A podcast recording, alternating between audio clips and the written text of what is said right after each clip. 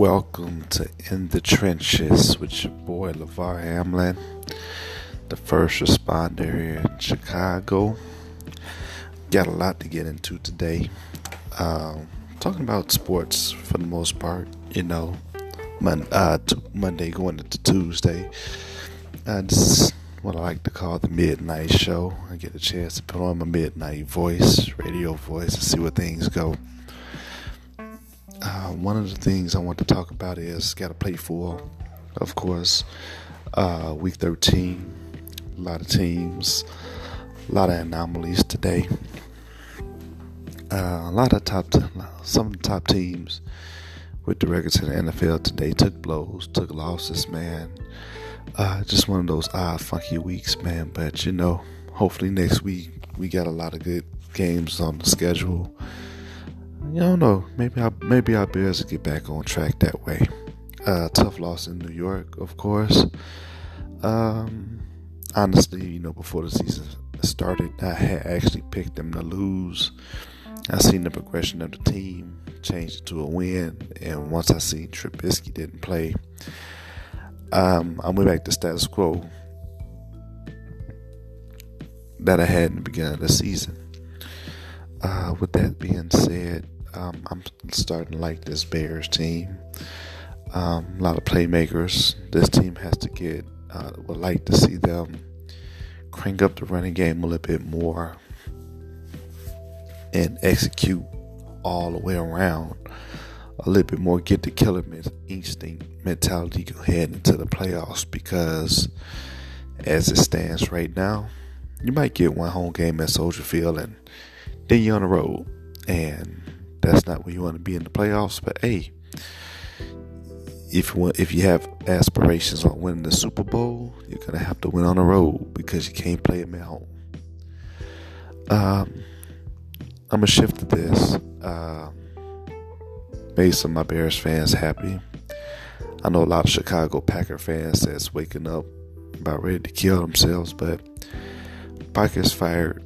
Uh, Mike McCarthy right after the game, the loss to uh, Arizona Cardinals. Um, I wish I could have said I didn't see this coming because I did, and they chunked a lot of money out to Aaron Rodgers. Uh, he's the Green Bay Packers right now, so you know nobody wants to hear this, but whatever Aaron wants, Aaron's to get, and it's going to be a hard road for Green Bay because the next coach is going to have to have some kind of rapport with Aaron Rodgers. And if Aaron Rodgers is going to be defiant in the huddle, in that locker room, and not get on the same page with the coaching staff, uh, it's going to be a long few years until you get back on track. Uh, I've been a Bears fan for a long time, so I see how these things play out.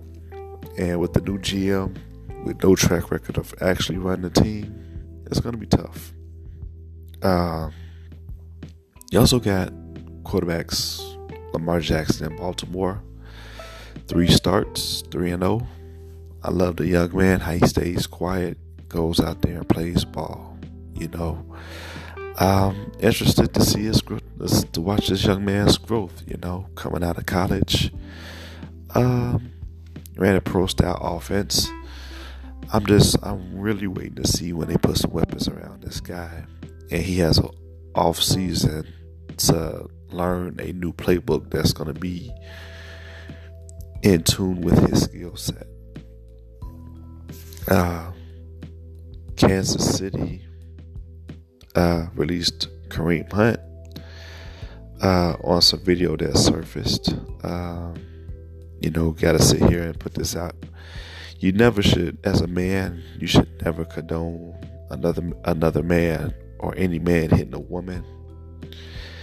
You know, under any circumstances. Uh, so one of the hardest things to do is to get up and walk away, and that's something that he didn't do, and it possibly may have cost this man a career. You know.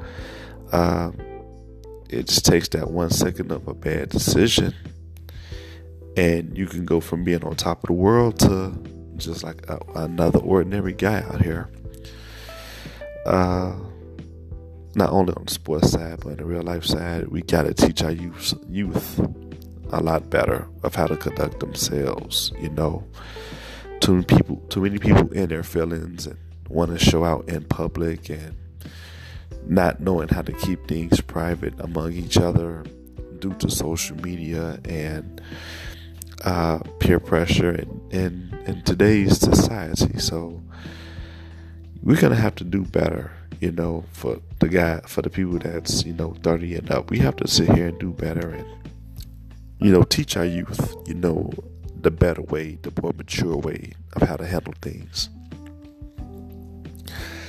Um, Andrew Luck, Drew Brees, you know, seemed like they put a, a, a nice little uh, hiccup in their MVP chances this week. Uh, you know, like I said, it was a funky week. You know, another uh, two other people that one person that strengthened his case for MVP in the NFL is Patrick Mahomes. The guy has a cannon, you know, and he knows how to use it with good aim, as we can see.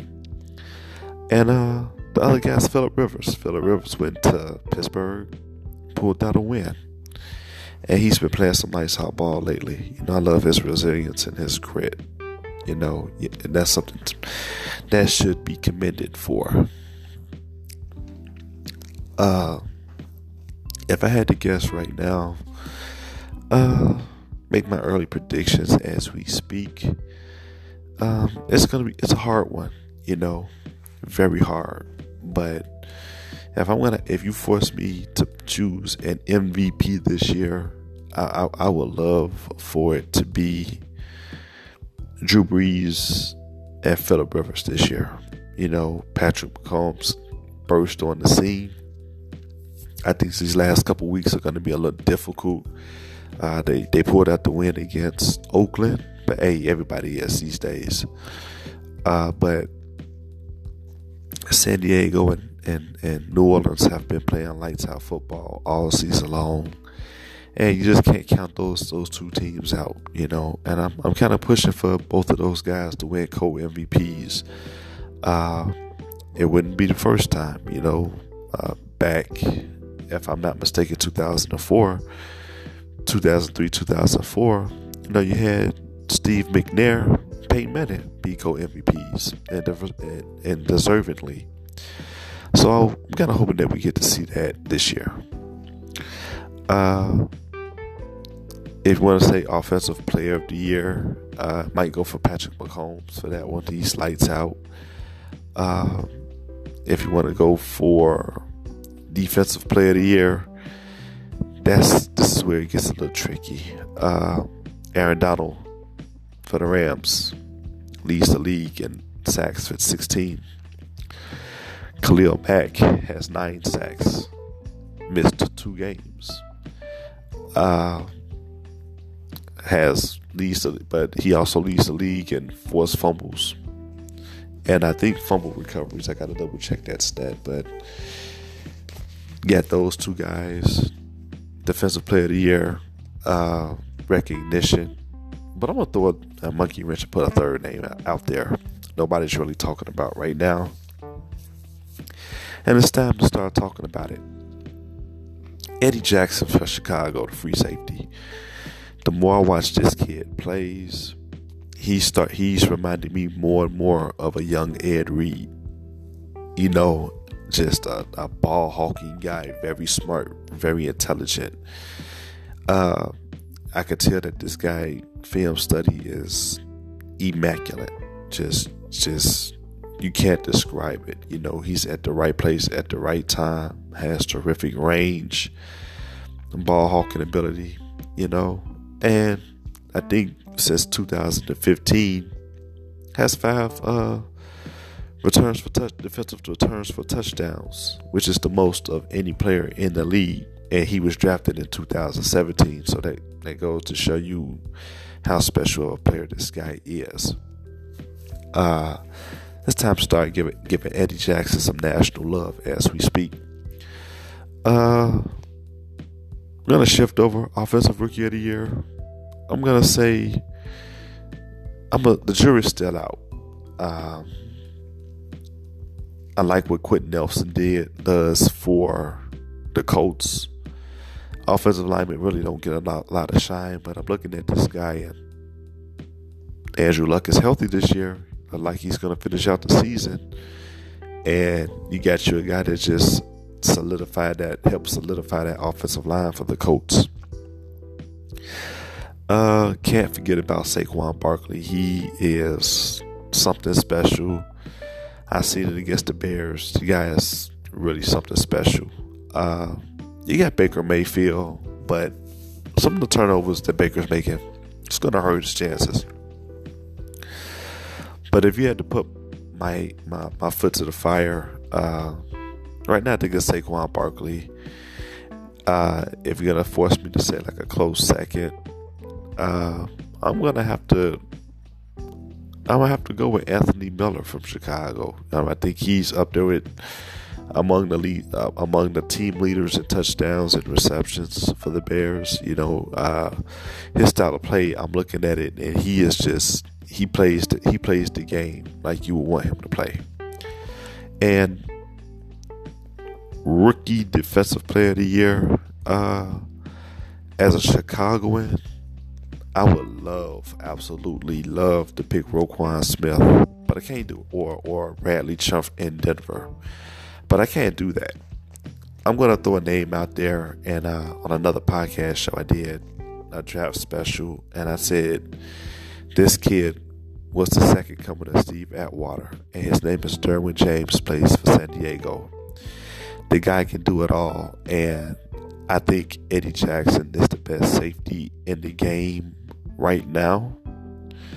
Uh, I guess by default because Earl Thomas is out for the season, but I think Eddie Jackson is the best safety in football right now. But right on his heels is this guy Derwin James. The guy can come up, he can hit you, he can cover you in coverage. He's a big guy, built like a linebacker, runs a 4 3 40 out from the safety position. Uh, he can come down to the box and act as an extra linebacker, or he can cover that single high safety and be a ball hawker. Like he's in the right scheme over there in San Diego, and he's showing me something. So keep it out. Those are my picks. Keep it out for. We're to go on to the college football playoff. Um, I have a lot of reservations about this. You got uh, Clemson, Oklahoma, Alabama, and Notre Dame. Uh,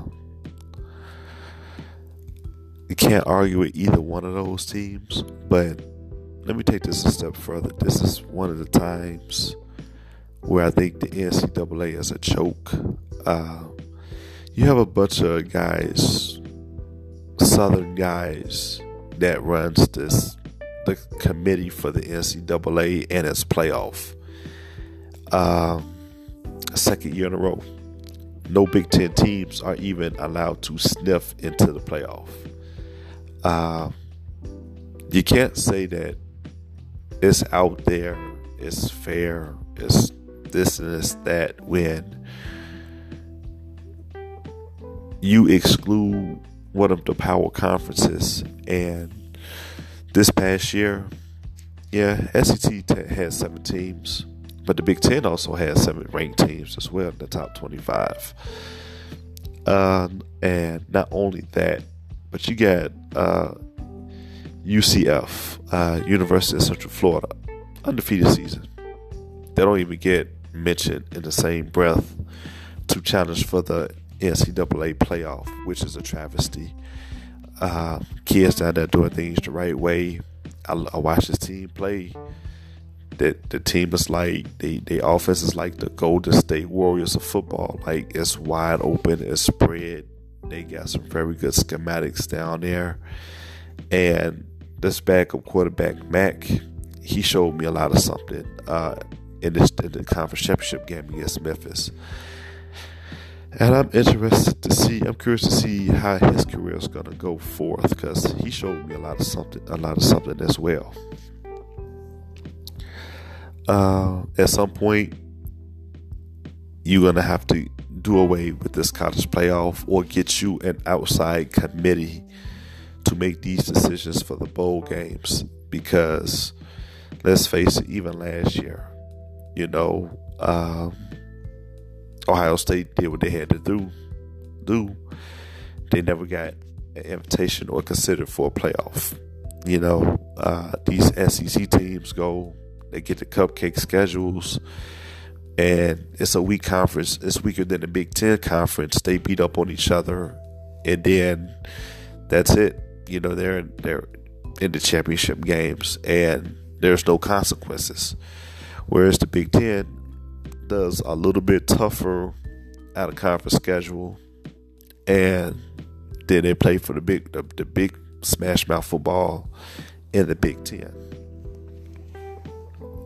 So the college football has to be redone, plain and simple. Uh, also, college football, the finalists for the Heisman came out. Uh, quarterback from Oklahoma, quarterback from Alabama, and a QB from Ohio State. Uh, to me, to it's it's I will say Oklahoma.